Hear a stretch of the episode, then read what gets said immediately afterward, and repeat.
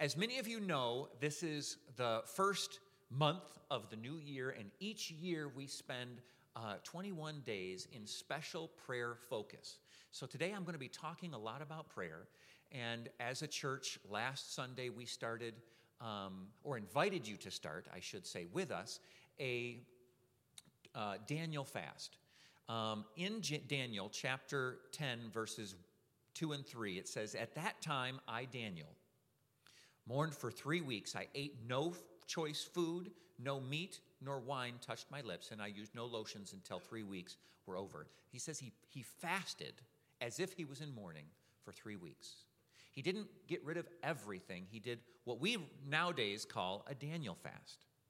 Now, a lot of times we have, and if you want to hear a lot about fasting, go, go to the message last week. Uh, Pastor Emily did a great job of sharing on that, um, and she talked a little bit more. But a lot of times we have this idea that if I fast, I will change God.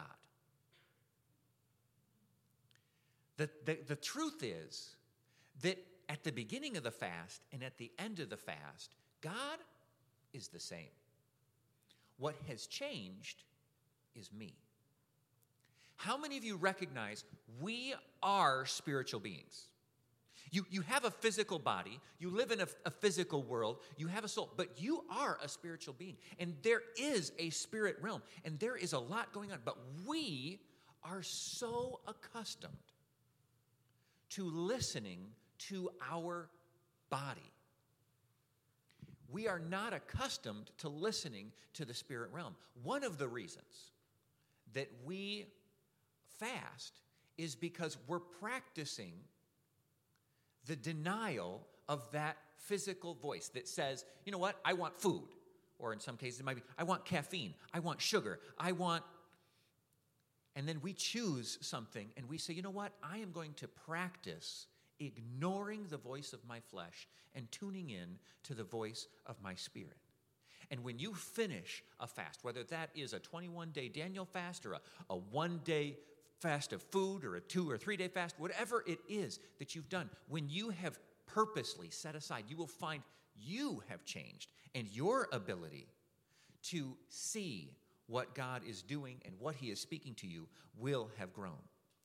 We want to be a church that prays. Matthew 21, verse 12 says Then Jesus went into the temple courts and he drove out all who were buying and selling there. He overturned the table of the money changers and the seats of those selling doves. And he declared to them, It is written, My house will be called a house of prayer, but you are making it a den of robbers. Now, some people have used this scripture to be like anti capitalism and say, you know what, they were selling something and God didn't want anything to be sold. It says the money changers. Now, how many of you have ever exchanged money for a different currency? You go somewhere, like another country, and your, your money's no good because they use a different money there. So you have to buy that money with your money. How many of you remember watching the exchange rate? Where you're like, you know what, if, if I buy today, my $1 gets me 10 pesos. If I wait, my $1 might only buy me 8 pesos, or maybe my $1 will buy me 12 pesos. And on a particular day, it's like, you know what? It's like the whole world's on sale because I'm used to the exchange rate being one thing and now it's another. Well, what was happening in the temple is they had just declared that the temple, that regular money was no good there and you had to buy a different money. And the exchange rate stunk. So you could buy a dove for sacrifice on the street with regular money at one price, but you would have to pay way more to buy the money to then do that. And they were extorting. They said, Jesus came in and he realized, you know what? These people are coming to seek forgiveness of sins, to be, seek right standing with God, to praise and to worship the Lord and they're being extorted to do so. They were being robbed. They were being forced to buy these, this, the money changers, exchange their money at a very poor rate, and then purchase. It was like being at the airport, but worse. When you show up and the water's like $4.99 for one little bottle, and you're like, man, I wish I would have bought some at the gas station before I got here. That's what it was like for them at church. Can you imagine showing up to church and we made you, you know, buy the right to sit here at an inflated rate? You want forgiveness? Well, you're going to have to bring a sacrifice, but you can't buy it out there at the regular price. You have to come in here, exchange your money, do that. God, God was indignant that they were trying to create a scenario where they got paid for people getting forgiven. That was wrong. But he says, My house will be called a house of prayer. Now, it is our desire, it's my desire, that this house, this church, be called a house of prayer. Why? If we are, if we are a house of prayer, first assumption is we're going to pray. Why? Why is it that we pray? Acts 17, 24 through 27, one of my favorite verses in the Bible. I've got a few. You'll hear me say that a few times, but I really love this passage. This is because Paul went to this place. They, they, they refer to this as Mars Hill. He went to this place where the people there worshiped so many different gods. And they had there were so many literally there were so many different gods and the people there were so religious that that idol makers had figured out how to capitalize on it. And they would show up and they'd make up new gods and everybody was like we don't want to miss one. And so everyone would go and buy this new made up god and they passed a law that said you cannot preach about any new god. Because they realized the people were being taken advantage of because they were so religious in this place. And so Paul goes there, and instead of telling them about a new God, he found one of their inscriptions that said, To the unknown God. And he said to them, Let me tell you about this God you were already wondering about. His, he is the one. And this is what he says about God. He is explaining God, who he is, what he did, and why he did it to people who don't know anything. That's why I like this verse. The God who made the world and everything in it is the Lord of heaven and earth. And he does not live in temples built by human hands. And he is not served by human hands as if he needed anything. Rather, he himself gives everyone life and breath and everything else. From one man he made all nations, that they should inhabit the whole earth. And he marked out their appointed times and histories and boundaries of their lands. He is telling the story. God made everything, He made you. This is the part where I think it gets good. This is where we're going to focus. Verse 27 God did this so that. Here is the reason God made the world and made you and I. God did this so that they, being those He just made, would seek Him and perhaps reach out for Him and find Him, though He is not far from any of us. Reason number one that we were created was to have communion with God. God made us so that we would reach out and have communication, communion with Him. That is what He wanted. That is one of the purposes for which you and I were made. That is one of the reasons why we pray. We pray because God desires communion with us. He wants you to pray. Not in a mean, I want to control you way, but how many of you ever had teenagers? Have you ever walked in the room and said, Hey, talk to me? They're like, Why? You're like, because I'm your dad and I love you and I care about what's going on in your life. I want to know. I, I want communion with you. What's new? Ask your kid, what happened at school today? Nothing. Let's see, is he there? Leland will remember this. A few weeks ago, I picked him up from school and he says, I said, Well, what happened at school today? And he said, Nothing. And I just got all excited. Are you serious? You actually did nothing all day long? That is amazing. How could you do absolutely? You didn't even. And he's, okay, well, I did do something. You know, but why did, why did I want to know? Because I wanted to have communion with him.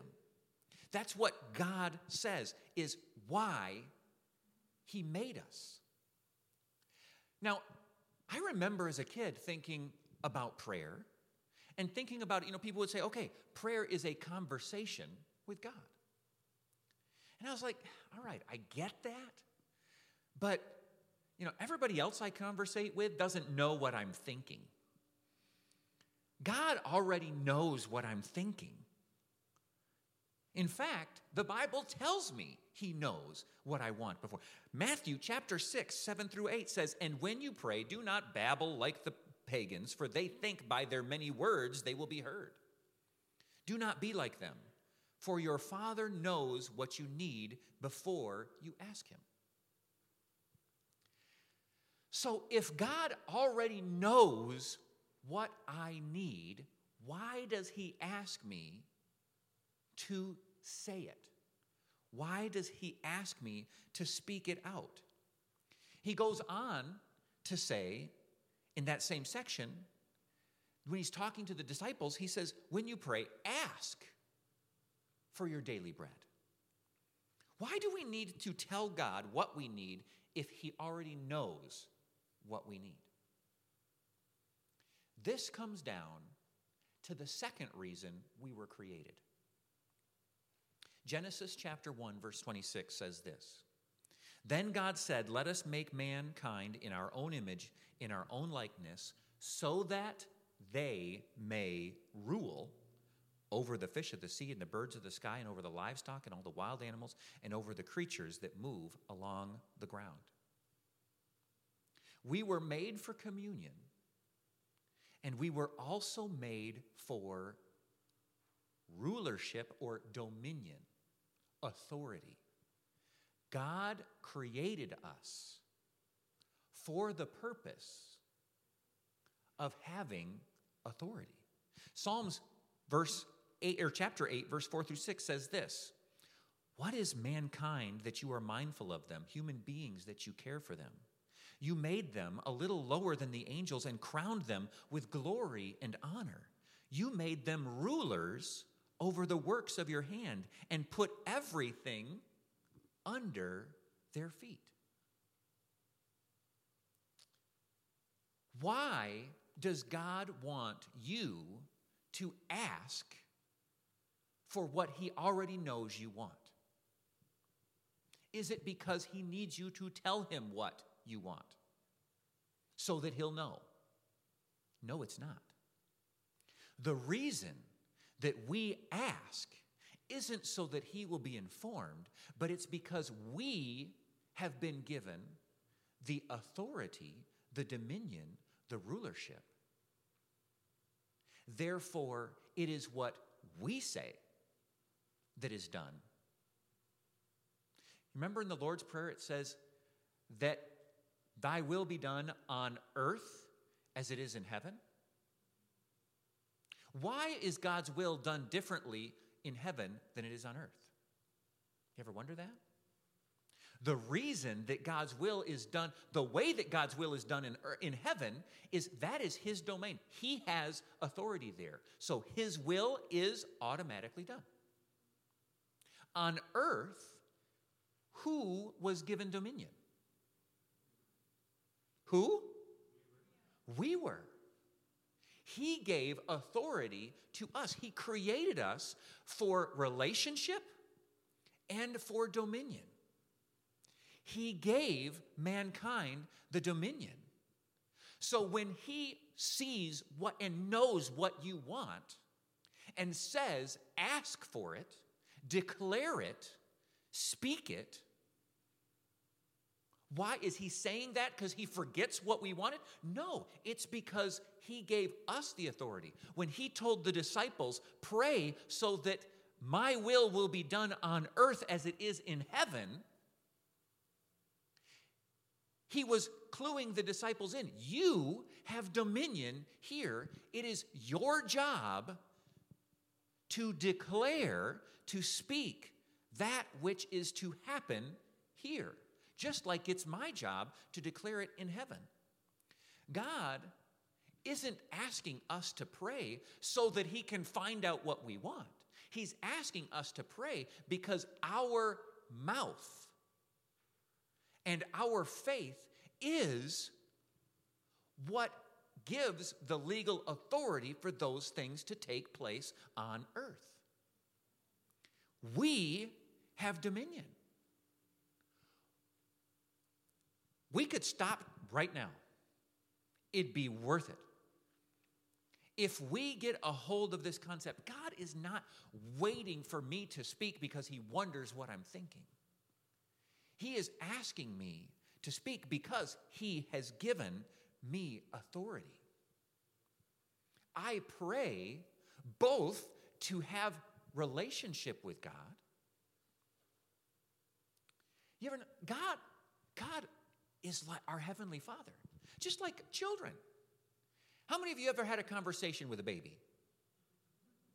Oh, you're not raising your hand. All every parent in here has had a conversation with their baby. Now, their baby wasn't holding up their end very high, but you had it. Oh, how you doing today? Oh, you look so cute. Oh, no, no, no, no. You longed for interaction. All the baby had to do was smirk. In response, oh! kept the conversation going for three more minutes. Why? Because you longed for relationship.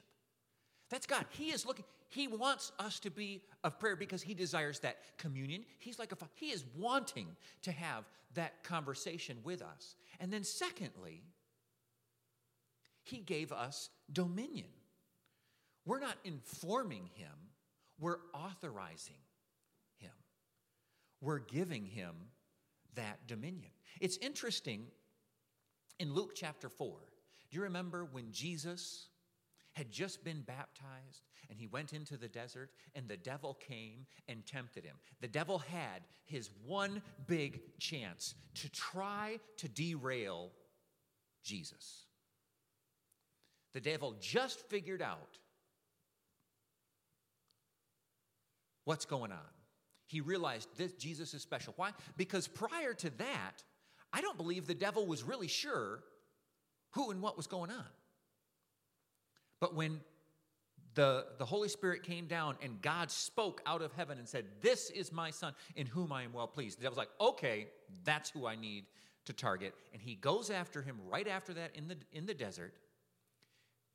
And he comes at Jesus with a temptation says in verse 6 it says and the devil led him up to a high place and he showed him in an instant all the kingdoms of the world. And he said i will give you authority over all these kingdoms in all their glory he said for it has been relinquished to me and i can give it to whomever i wish. So if you worship me it will all be yours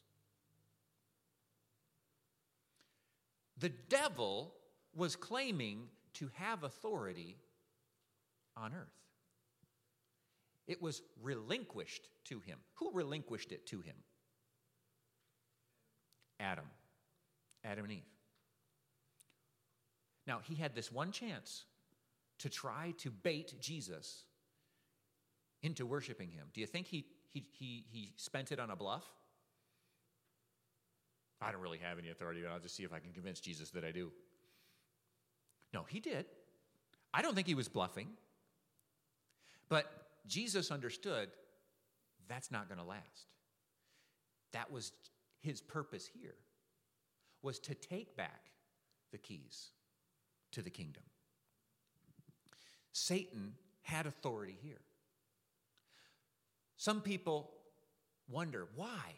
Why is there evil in the world if God is good? That is the answer. The answer is because God gave dominion or authority, rulership to mankind. We were created to rule. And here's the thing this that we're in right now is a hiccup. Because in the future, we will again rule. If you read the end of the story, we recognize that we, God created the earth. His plan was that mankind would rule. Adam messed it up. Jesus is straightening it out.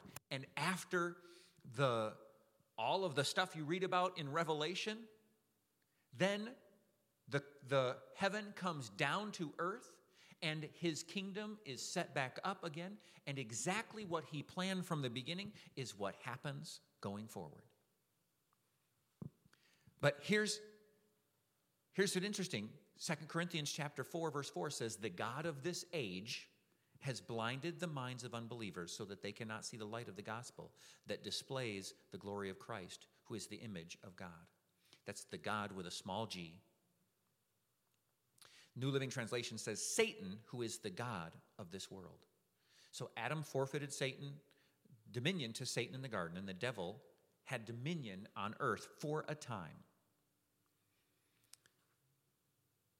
Some, people, this is hard to wrap your mind around because you grew up in, with a different understanding. A belief that everything that happened was exactly what God wanted to happen. And when something good happened, you said, Praise God, God wanted something good to happen. When something bad happened, you said, Oh, I wonder why God wanted to do that, but I don't know. I'm going to say something that may come as a surprise to you. Not everything that happens is God's will. Not everything that happens is God's will. Just because so and so won the lottery doesn't mean that's who God wanted to make rich.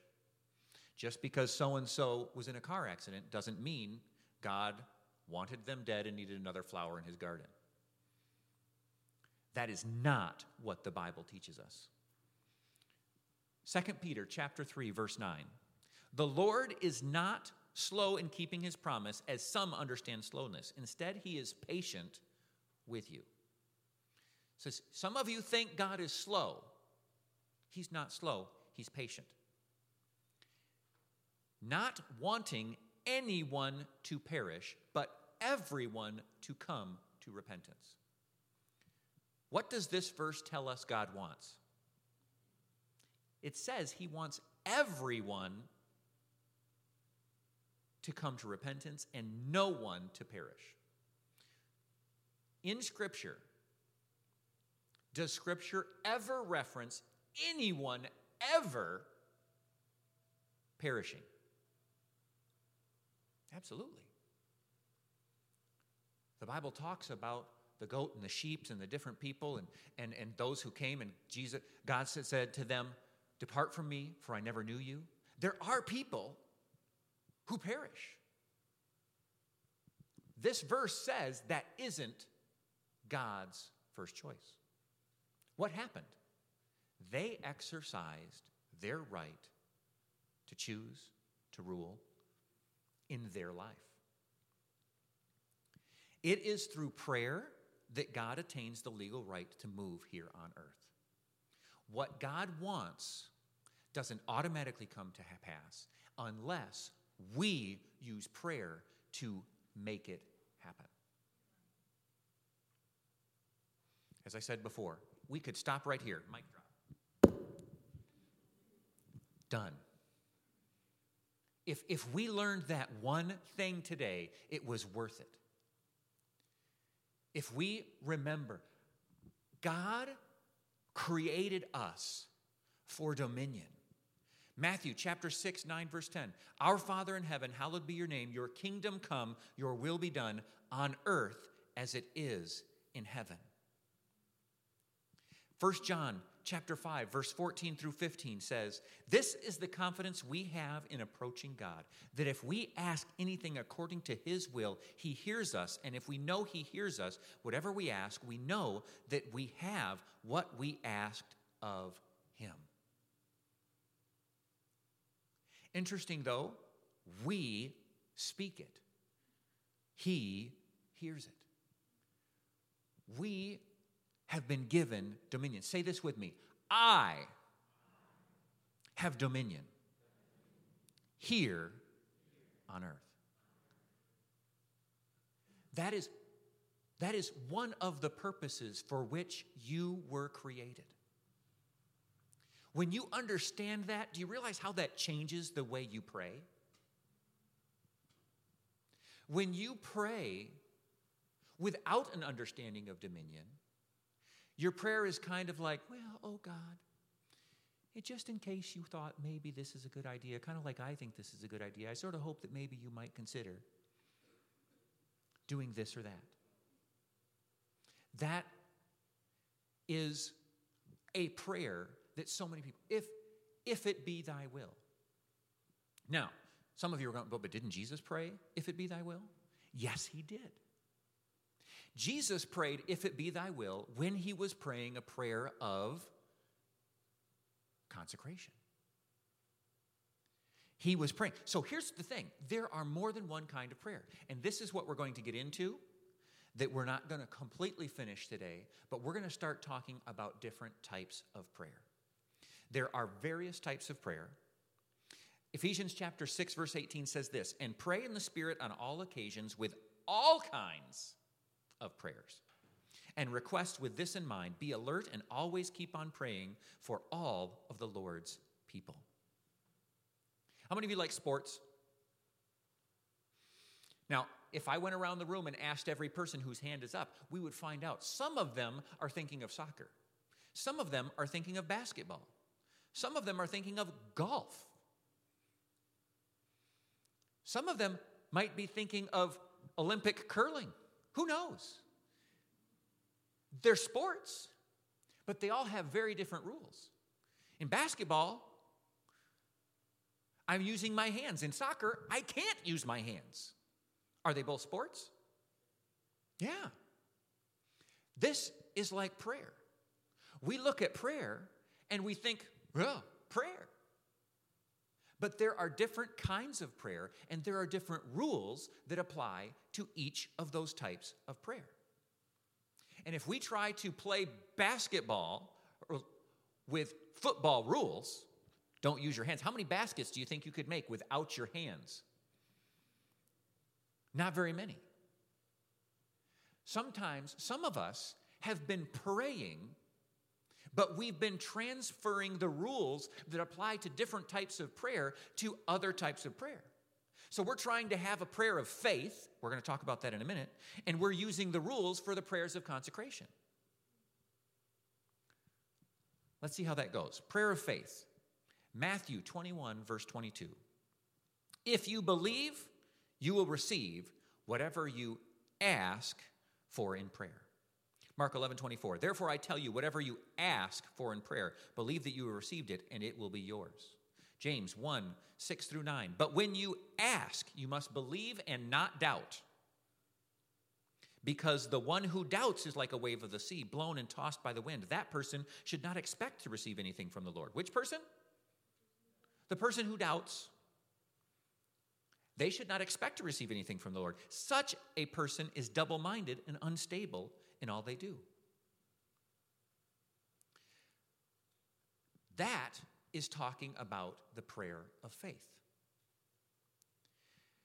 We have, it, it's kind of like that, that unstable person. How many of you guys write a list before you go to the grocery store? How many of you don't write a list? Like, you ever go in there really hungry? and you're just like wandering, getting whatever. You get back home and you're like, oh, I have all these donuts and Oreos, but I, I, I guess I, I needed eggs and milk. You, you went in there without purpose. You just went to whatever display looked the most delicious. And the Bible says that person who has no purpose shouldn't expect anything from God. Verse Joshua 1 8 talks about God. Here it says, The book of the law shall not depart from your mouth, but you shall meditate in it day and night, that that you will make your way prosperous. Many people don't realize that the scripture has given them authority. We don't Many people don't know enough. It says, if it is if you pray according to God's will, you will receive it. Many of us don't know because we don't know what God's will is. So we're not sure. Well, is this God's will? Well, find out. And then pray in accordance to that will. You need to know because if you don't know what his will is, then you can't confidently pray in line with it, can you?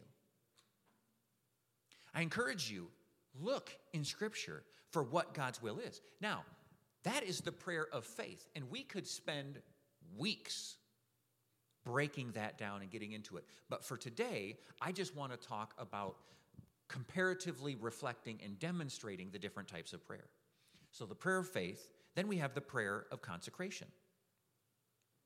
This is the prayer where Jesus, in Matthew 26 39, it says, Going a little further, he fell face down and prayed, My Father, if it is possible, let this cup pass from me, yet not as I will, but as you will. Another translation says, Not my will be done, but yours. And then he goes on again and says, If it be your will. If it be your will. Now, so many people have taken that. What was, what was Jesus doing in that moment? He was, it was a prayer of consecration. I had a similar moment when I was in high school. I felt that God was calling me to be a missionary. I had since I was in kindergarten. And I just I had that that desire. And I remember at around age 14, I remember, I remember where in the youth room I was sitting. I remember walking from that spot up to the front of the stage. I remember getting down on the knees, my knees in the altar, and praying and saying, God, if it is your will for me to be a missionary, fantastic. Because that's where I'm going. I'm headed that way. I believe that to be my call. But if it's not, if that's not your will, then make it clear to me because otherwise I'm going to end up there. I remember praying. I was praying, God, if this is your will, help me to be clear about what I should dedicate my life to. Jesus, same thing. He says, hey, if there's another way, I'd like you to pick that. But not my will be done. Jesus wasn't exercising his own dominion in that moment, he was submitting to God's purposes in his life. There will be prayers and times when we pray and submit ourselves to God's will and purposes in our life. And when we do that, it is right and it is appropriate to say, Not my will be done, but yours. And to pray, if this is your will. There will be times when you do that. When you're trying to make a life decision and you need to know whether to go left or right, blue car, red car, married, not married, tall guy, short guy. Who are you going to pick? And you say, God, tell me your will. That, that prayer of consecration is very different. Committing yourself to God has different rules. We don't play, pray a prayer of consecration with the same rules as the prayer of faith. And so many people have taken that, if that be thy will, and they're coming in there and they're wondering. I, I remember uh, a man named Benancio who um, God used mightily to reach people in Mexico. And my, my father had the privilege of working for him with him for a number of years. I would go back when I was in high school and work with him in the summer and go out there. And God had used him. They had the miracles and crazy things that had happened in, in his life were astounding. And he would talk about when he was going to go in and pray the prayer of faith for someone. And he would turn around and he would find the people in the room. And he'd say, If you don't believe this person's going to be healed, leave. He, he understood. If they're still wondering if it's God's will, I don't want them here. Different rules than the prayer consecration. Another prayer is a prayer of commitment. Psalms 37, verse 5 Commit your way to the Lord, trust also in him, and he will do it. 1 Peter 5 7. Cast all your anxieties on him because he cares for you. Matthew chapter 6, 25 through 27. Therefore, I tell you, do not worry about your life, what you will eat or drink, or about your body, what you will wear.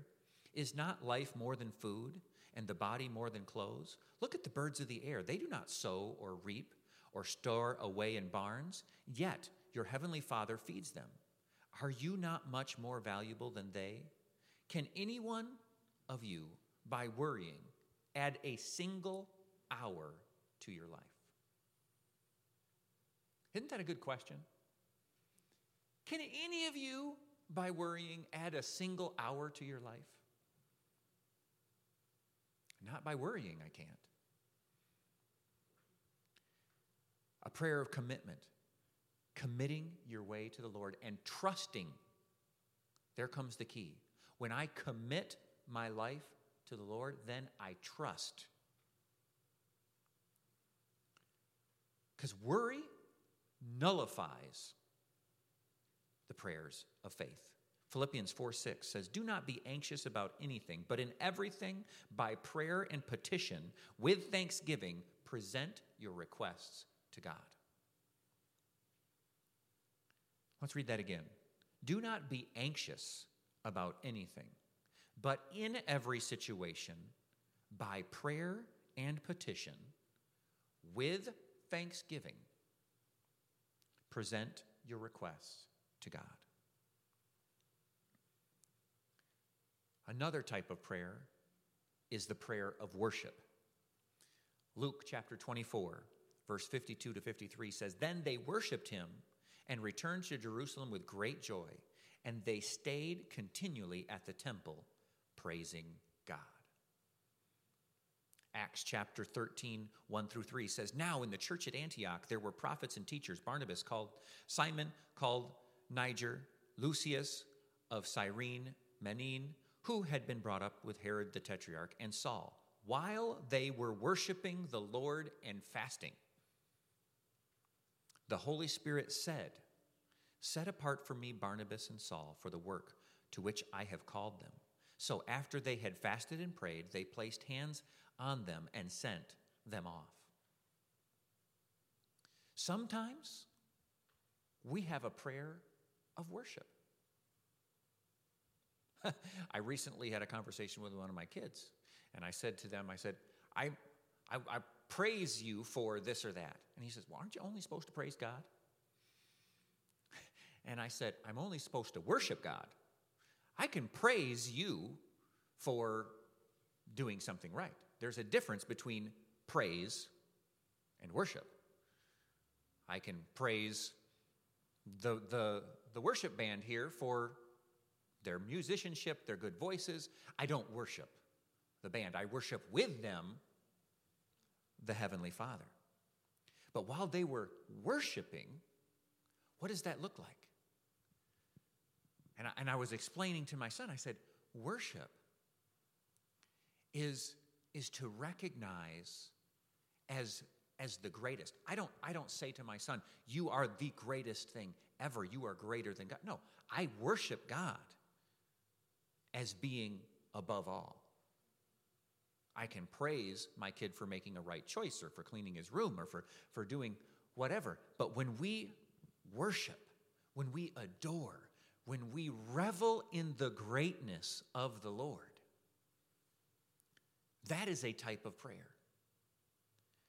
Now, what's interesting to me is as we go through Scripture and we read examples of what happens when people prayed worshipful prayers. Acts chapter 16 says, And about midnight, Paul and Silas, I'm in verse 25, were praying and singing hymns to God. And the other prisoners were listening to them, and suddenly there was a violent earthquake, and the foundations of the prison were shaken. At once, all the prison's door flew open, and everyone's chains came loose.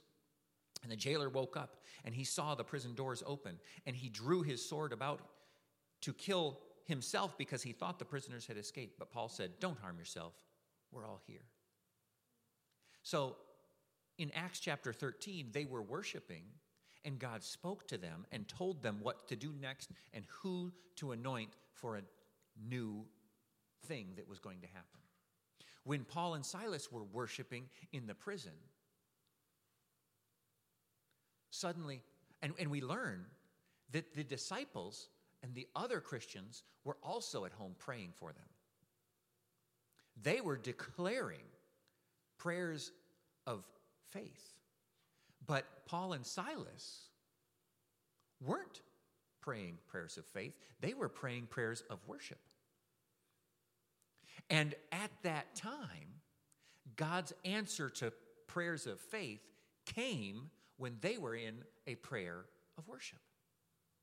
Oftentimes, when we worship, we usher in answers to prayer.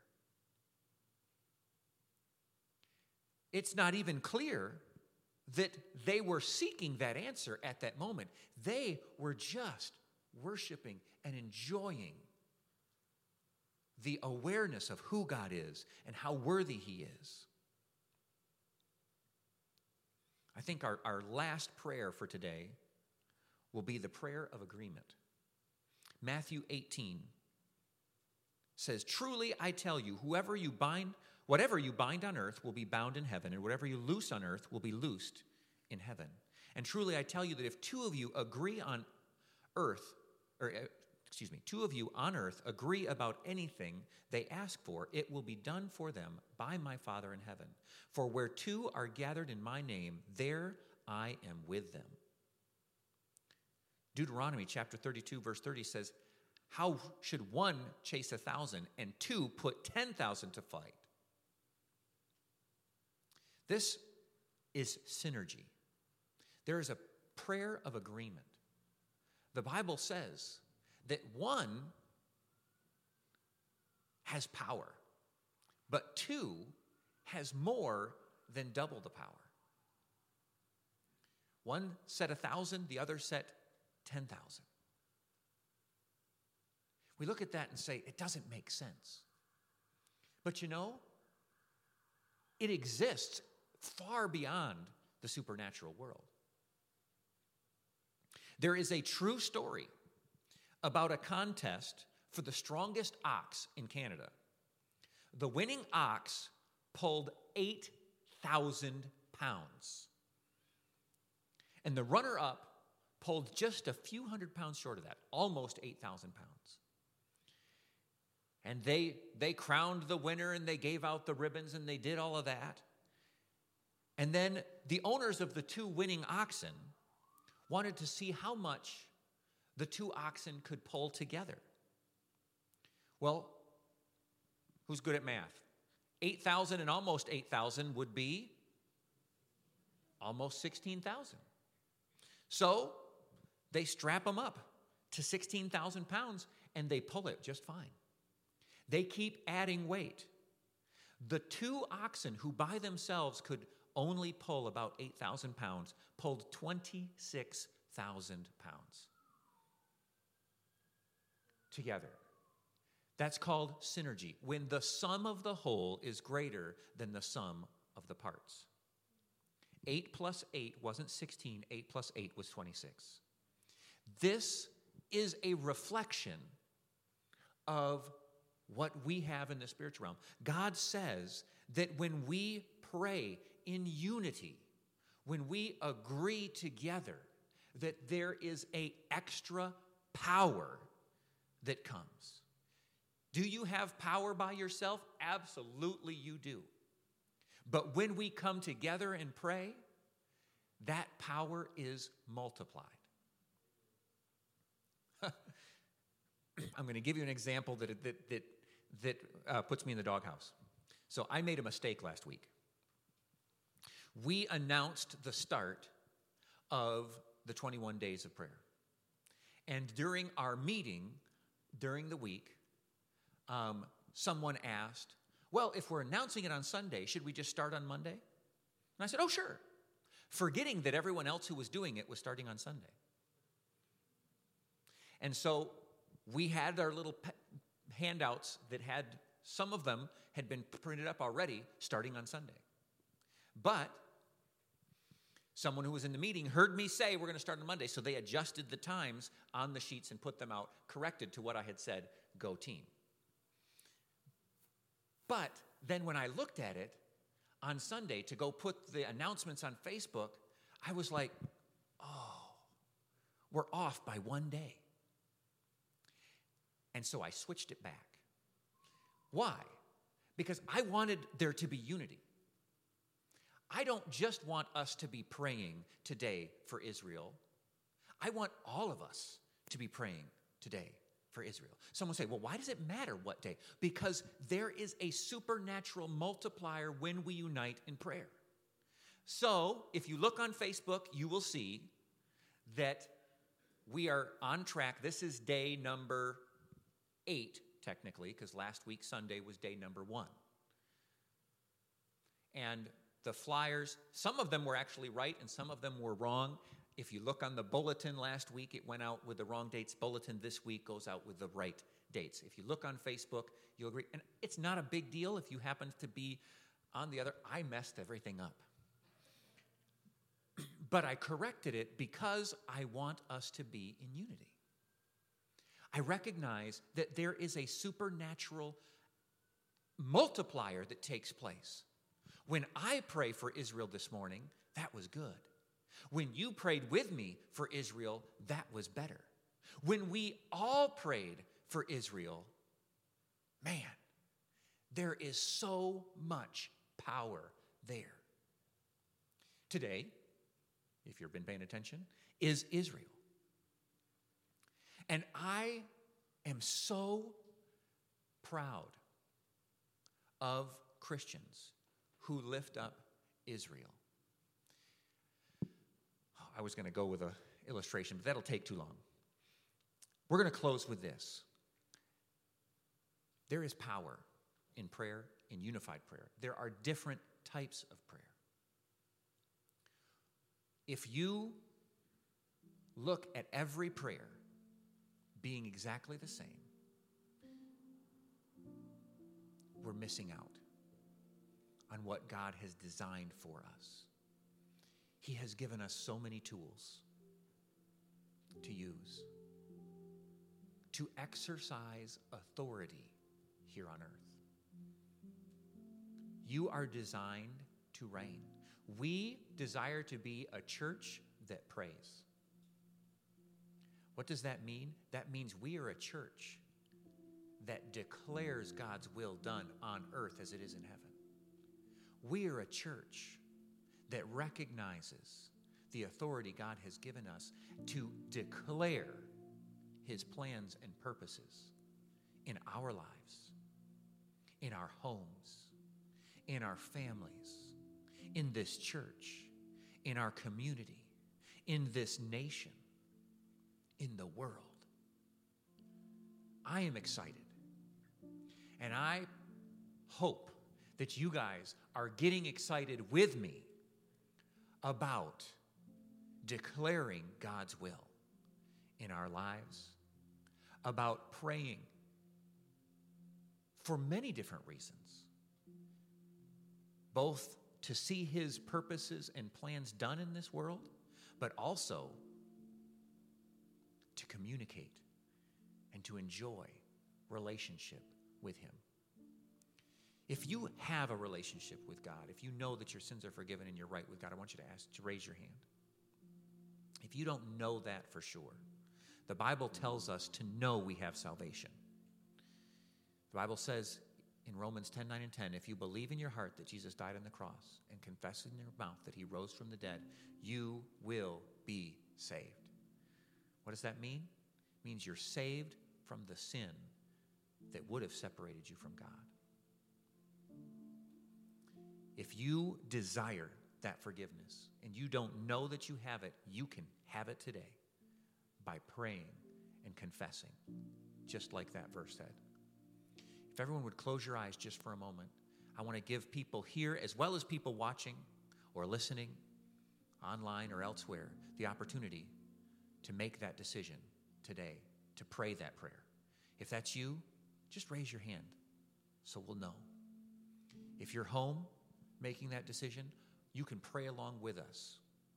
And I invite everyone to just repeat with the people at home who are praying. Say, Dear God, thank you for sending Jesus, who died on the cross for my sin and who rose from the dead. I make you the Lord of my life, and I accept your forgiveness. In Jesus' name I pray. Amen.